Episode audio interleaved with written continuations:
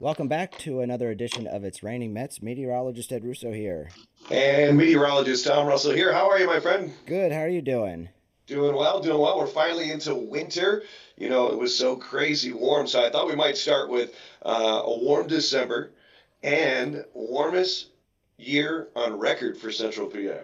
Yeah, and I think it was the what it was the warmest year on record. I know it was the second warmest December, but it was also the warmest year on record. Which actually beat out 2020. So the last two years yeah. in Central PA have been very, very warm. Now, this is what I noticed: is it wasn't so much we had hot days, and we did. We had plenty of days in the 90s, but we don't cool off at night. That has been the real trend over the last couple of years, and especially during the summer, you get those overnight lows that are well into the 70s. But even in the cool months, and we just experienced this over, um, you know, New Year's. It was what, uh, 50 degrees when we are ringing in the new year? Yeah, so I think we hit 60. I think we hit 60. Well, I mean, at night, though, in the middle oh, oh yeah, yeah, yeah, yeah, at night. Yeah, yeah, we didn't cool down at all. So I think that's been a big trend is the lack of cooling at night. Yeah, and I think uh, the, the, the low temperature oftentimes is what gets overlooked because obviously less people are outside to experience it because right. you know people are out during the daytime. So you know, people think, oh, we must be hotter in the afternoon. No, not necessarily the case. It's just that we're not cooling down at night, as you were saying, and and n- nobody's necessarily witness to that because you know most people are inside sleeping. That's a good point. That's why you know when it happens on a New Year's Eve or something where people are out, you notice it. You're like, wow, it's the middle of winter and I don't need a coat or I don't need a hat right. or whatever. Right. Incredible.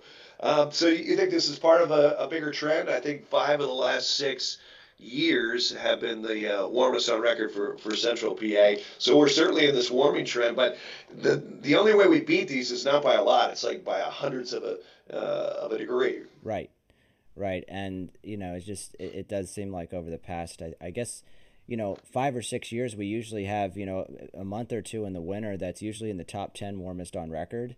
Mm-hmm. And that's what happened with you know December uh, being the second warmest on record, and and the warmest December on record. What was the day for that? What was the year?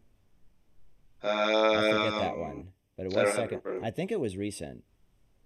I'm pretty sure it was the recent. Last couple of years, you mean? Yeah, yeah. Gotcha. Yeah, so um, I know some well, people have been, you know, wanting that winter weather, and it's finally here.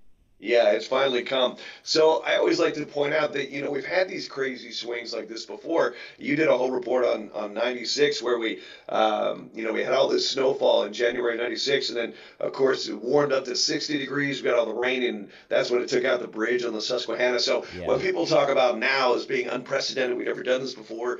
You know, we do hit 60 in, in January. We did it uh, 30 years ago, almost 30 years ago. Right. You know, and and, and again, we still have we you know I, I can't tell you there were several times over the past fall where I'd say hey we we've hit a record high and it's a 124 year old record.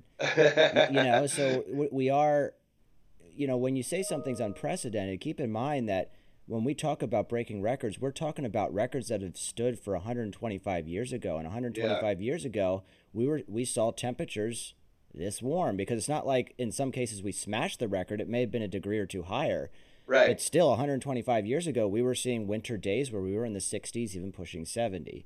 So, right. you know, it's you got to be very careful when you go out there, and you know, in your lifetime, it may be unprecedented. Right. You know, we tend well, to we tend to yeah. be creatures of our own experience. Uh, so yeah. you just have, and, and that's how a lot of people when they, oh, it used to be so much snowier in the 60s. Well, you're talking about your experience where right. you live. You know, people have tunnel vision you have to look at the broader picture. I always explain when people bring that up is that uh, when it rain, when it snows five inches and you're only uh, four foot whatever, it comes up to your knee. but as an adult, it's just something that's in your way between you and going to work. You know. Uh, yeah, exactly. So it's so much of this stuff is is perspective. Yeah, it really is. But it, it, has been fascinating. It's certainly been a warm couple of years. But that's what led me to think, okay, we got to break this spell. Uh, we've got to get back to the, the really cold winters. And, and honestly, we just haven't had one in a couple of years. So that's why I think I was due. Now, what's interesting is we look here into January. Obviously, we're cold now, uh, and we see a lot of cold moving forward, don't you? Oh, yeah. Yeah, we finally have a you know, I think one of the big driving forces behind this pattern change is we're finally starting to see the west move, west warm up. We're seeing this big ridge of warmth starting to build into Alaska, and you know, much of the first, much of fall, much of the you know December, it was bitterly cold there. I even think Alaska was seeing record cold in in some locations. Yeah, and we weren't even talking about that. You're right; it was right, happening. Right, we were having you know historic, potentially historic cold in the Pacific Northwest. You know, Seattle saw several days in a row. It was in the 20s. It snowed up to the Oregon and Washington coast, which right. is which is not you know it's that's relatively rare. So yeah you know, while we were baking under the sun here on the East Coast, you know, you have the West Coast, which was which was dealing with a with a lot of cold. And again, you know, this past summer they had historic heat. They don't have the infrastructure to really deal with big wild temperature swings because they're usually dominated by much by a much more um, steady temperature. Like their yeah, moderate, their summers right? are are are mild and dry, and their winters are cool and wet. You don't have the harsh extremes. Right. You know, especially right. well, in places like lowland Seattle. I was going to say Seattle seeing that snow, that was pretty unusual. Yeah, yeah, it was. And, and they saw several days in a row of just pretty cold stuff. really cold stuff. Uh, so yeah, we do see that shift happening, and uh, we always talk about weather, the yin and the yang. So when Ed says that you know we're in a trough in the east and a ridge out west, now we're kind of flip flopping that. So let's talk about the cold put in perspective because um, the next three weeks, basically from now until uh, late January, historically, climato- uh, climatologically, these are the coldest three weeks of the year. So we expect this kind of cold in January. Yeah. So, you know, a lot of people think, you know, oh, it's a switch. You know, we go right into winter, winter right away. You know, oftentimes it's it's a gradual process, but yeah, you know, we get that seasonal lag. You know, uh, we get you know the darkest day of the year of course is the winter solstice where you have the the least amount of uv radiation hitting the earth so it would make sense that that would be the coldest day of the year but again we have that seasonal lag so the coldest weather usually comes after that right. January even into february like what we see. And and, and that means our normal high mid 30s yeah. Oh yeah. Upper 30s yeah. Yeah. So yeah, right now historically in our coldest point. So that's going to be the next couple of weeks, and we certainly think that's going to play out. So if you've been wondering where winter was, if you'd like to go skiing, there's going to be plenty of cold air to at least uh, make some snow. All right, we're staring at Farm Show Week, and of course everybody thinks it always snows on Farm Show Week. Uh, we had a little bit of snow Friday and then looking at a potential ice storm uh, as well. But other than that, I don't think I see farm show snow. You? Yeah, you know, usually when you get into these really cold patterns, oftentimes they end up dry because the storm track is suppressed south of us. Right, because that cold air is taking over, right? Right, right. You, you know, to get oftentimes our biggest snows around here, temperatures they can't be super cold, like marginal, right. maybe around freezing, low 30s, upper yep. 20s, but you know, we might have a day next week where we're in the mid 20s. Right, for highs. Right, especially if we can keep some of the snow cover that we get. I mean, I think we warm, you know, we might warm up a, a, a little bit, but, um, you know, if we have a little snow cover, that's going to make it much easier to be much colder at night and also some cooler highs during the day. Yeah, it really acts like that uh, refrigerator theory, where once you set that cold in, it just kind of reinforces itself. Uh, so just going across some of the models here as we're as we're talking, it, it definitely seems to be reinforced uh, even later in the month. So we'll retreat a little bit, a little bit, get back to normal, and then I see another wave of cold air. So January looks plenty cold. Uh, but one of the things you and I talked about at the beginning of the season was the cold season is that we could see these mixed storms, and that's always the most dangerous kind when you have the ice stuff. Uh, so we may be dealing with that a couple of times too. Yeah, you know, and you don't, you just don't need a lot of. You could have a tenth of an inch of ice, which is just a thin glaze and you could have new tires with deep new treads that yep. won't do anything. Doesn't matter. Doesn't, Doesn't matter. matter. It's all about traction. Can you get any traction? So I guess our best best advice moving forward here is that uh, we're in the heart of winter. Uh, take it seriously. Make sure your tires are good, and uh, we don't want to see what happened. What was it, November uh, fifteenth, a couple of years ago, when everybody was stranded in that snow and like, oh, it, it always frustrates me. I mean, this thing that just happened last week in um, along I ninety five. You know, we, we to me winter weather should not be deadly. It should not be dangerous. In other words, the only, the only way winter weather becomes dangerous is if you put yourself in harm's way. Now, I'm not saying these people set out to put themselves in harm's way, but they were they were on the highway when you know track uh, tractor trailers jackknifed, and then you're stuck. They were stuck on the highway for a day. Yep. You know, you need food, you need water. So I'm always frustrated when winter weather becomes deadly. You know right. what I mean? You know, a, a, lot of this stuff is preventable, but it's it, it really gets down to the fact that people they like to talk about ways to to live and, and do things in a smart fashion, but yet when they're living their day to day lives, oftentimes people just don't think that they're going to be a a victim of circumstance. So they don't take right. those precautions. They don't say, "Oh, I, I, I don't have a blanket in my car. I, right. I, what are the chances I'm going to get stuck? I'll just walk to a gas station and warm up."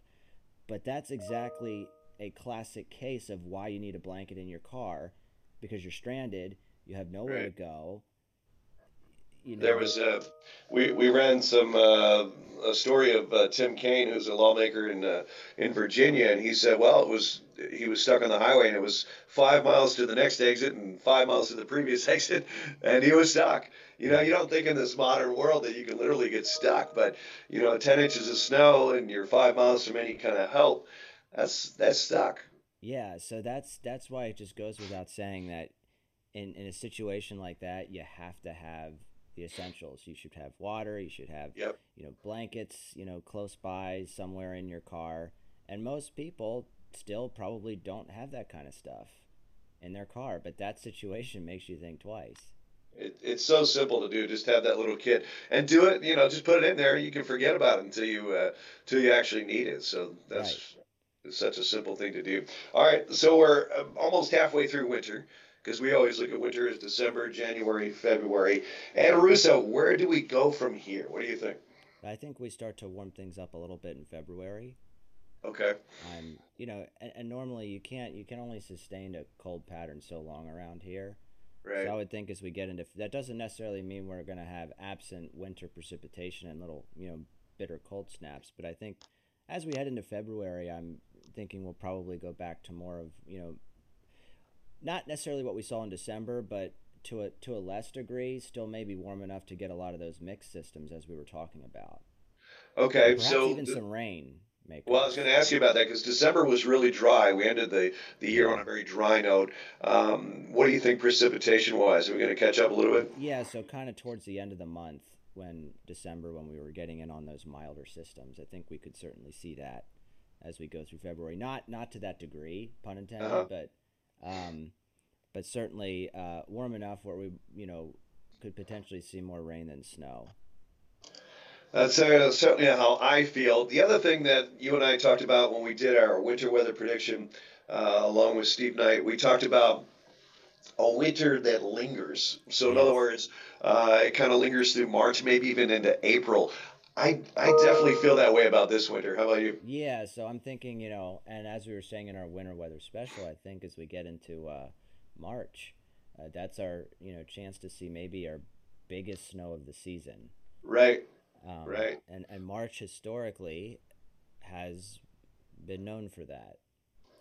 So well, that's where we see some of our biggest storms. It goes back to what you said earlier that when you have those marginal temperatures, you often have a lot more moisture to work with and you get that right setup, and bam, you get a nice nor'easter in, in right. early March. Yeah, and, and the jet stream is is usually not dipping like super far south where you just have this massive cold that's keeping things cold and snowless. Usually, we're right on. You know, the storm track is usually right over the right across the east coast. And, right. And that's you know where we can get oftentimes get our best best winter weather setups. Okay, so uh, to recap, there's going to be plenty of cold here in January. It backs off a bit for February, but winter lingers uh, March. What do you think about April? Does it linger that far? Yeah, so I think you know usually when, when I think of a lingering winter, I think it's even cool into April. Ugh, I hate those guys. I, know, me too. And then and then we finally see the that that warm up hits permanently the second half of May. Right. Right. And then we finally turn the corner. But uh, uh, definitely a lot of winter to go as we look ahead. Um, oh, let's shift to uh, Farm Show because Ed Russo just covered the opening of the butter sculpture. Tell us what you learned about that. That was pretty cool. Yeah. So, uh, how many sticks of butter do you think they used? Uh, it's a pretty big thing. This one has like two full figures, right? And, I don't know uh, a specific number, just ambiguous general. Uh, uh, 90 pounds. It's got to be more than that. Well, no, it's actually. I'll ask you the weight in a second, but how many sticks oh, okay. of butter? Sticks. Yeah, uh, little sticks of butter that you get. That oh, like, if it's just per stick, it's got to be like 2,000. It's probably like above 6,000. 6,000? Yeah. Jeez. Now, it's not salted butter, though, right?